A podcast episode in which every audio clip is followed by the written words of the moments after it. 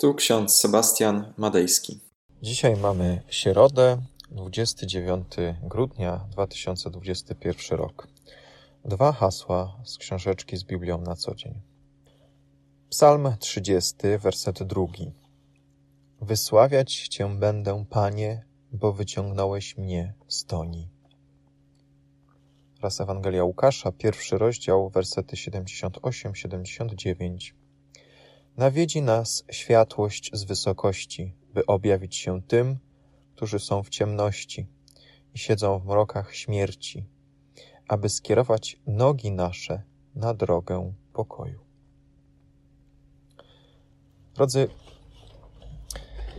aby omówić te dwa wersety, potrzeba by było napisać całe kazanie. Jednak chciałbym się skupić na elemencie światłości i ciemności szczególnie w tym wersecie z Ewangelii Łukasza, to się nam objawia. Ciemność i światłość. Szczególnie teraz, w grudniu, dni są bardzo krótkie. Ale są takie rejony świata, gdzie słońce nie pojawia się przez wiele tygodni, a nawet i miesięcy. Zjawisko to występuje tylko na obszarach o szerokości geograficznej wyższej niż 67 stopni obu półkul. Tak jak teraz często trudno nam wyobrazić sobie upał i lipcowe słońce, tak podczas nocy polarnej ludzie zapominają, jak to było, kiedy świeciło światło podczas dnia. Jako ludzie mamy bardzo krótką pamięć i trudno nam jest w zasadzie przyzwyczaić się do jakiejś rzeczy, ale po jakimś czasie faktycznie mamy mechanizm akomodacji przyzwyczajamy się do różnych trudności, które nam się przytrafiają. I dzięki tej zdolności, nawet jeśli światło szybko zgaśnie, to początkowo w takim ciemnym pokoju nic nie widzimy, ale po jakimś czasie nasze oczy przyzwyczajają się do mroku i staramy się znaleźć, odszukać kontury przedmiotów, które są wokół nas. Na pewno to kojarzysz, znasz to w zupełności. Jeśli nie, to spróbuj w nocy wyłączyć światło i po jakimś czasie sama lub sam przekonasz się, że faktycznie nasz wzrok, nasze oczy mają niesamowity dar akomodacji.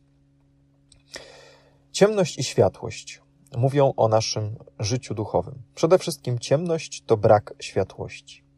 Tak jak zło jest brakiem dobra, tak jak nienawiść jest brakiem miłości, tak też zwątpienie jest brakiem wiary i tak dalej, i tak dalej. Czasem czujemy, że Bóg nas zostawił, opuścił nas, albo poddaje nas próbie. Być może zostawił nas na jakiś czas, być może opuścił nas na chwilę, tak jak światło słoneczne nie dociera do najdalszych rejonów bieguna, tak i my możemy czuć się w naszym duchowym życiu odosobnieni, gdzieś daleko od Boga.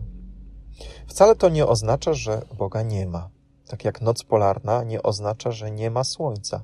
Po prostu jest ono gdzieś dalej, schowane i ukaże nam się we właściwym czasie.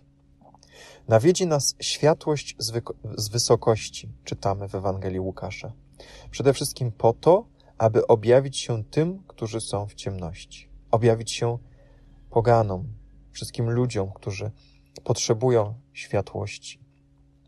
Zatem jeśli czujesz się teraz w mroku, albo w jakiejś ciemności. Jeśli czujesz się ze swoimi zmartwieniami lub chorobą, jak podczas nocy polarnej, która się nie kończy, to może jest tak, że jeszcze nie dostrzegasz Boga na horyzoncie.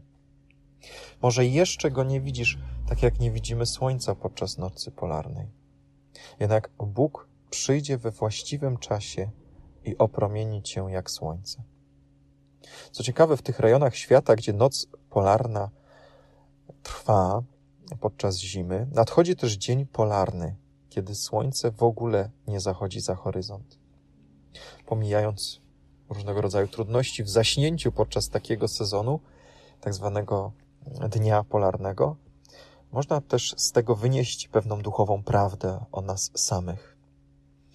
Jeżeli teraz, teraz cierpisz i czujesz się pozbawiony lub pozbawiona promieni światłości naszego Boga, to w przyszłości Bóg w naturalny sposób ogarnie Cię swoim światłem i będziesz przebywać w Jego świetle tak, jak On obiecał w swoim słowie.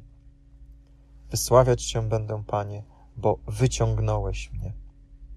On nawiedzi nas jak światłość z wysokości, by objawić się tym, którzy są w ciemności, tym, którzy siedzą w mrokach śmierci. Drodzy, pomódlmy się pieśnią 110 napisaną przez Martina Opica. Narody całej ziemi im promieniami swymi śle.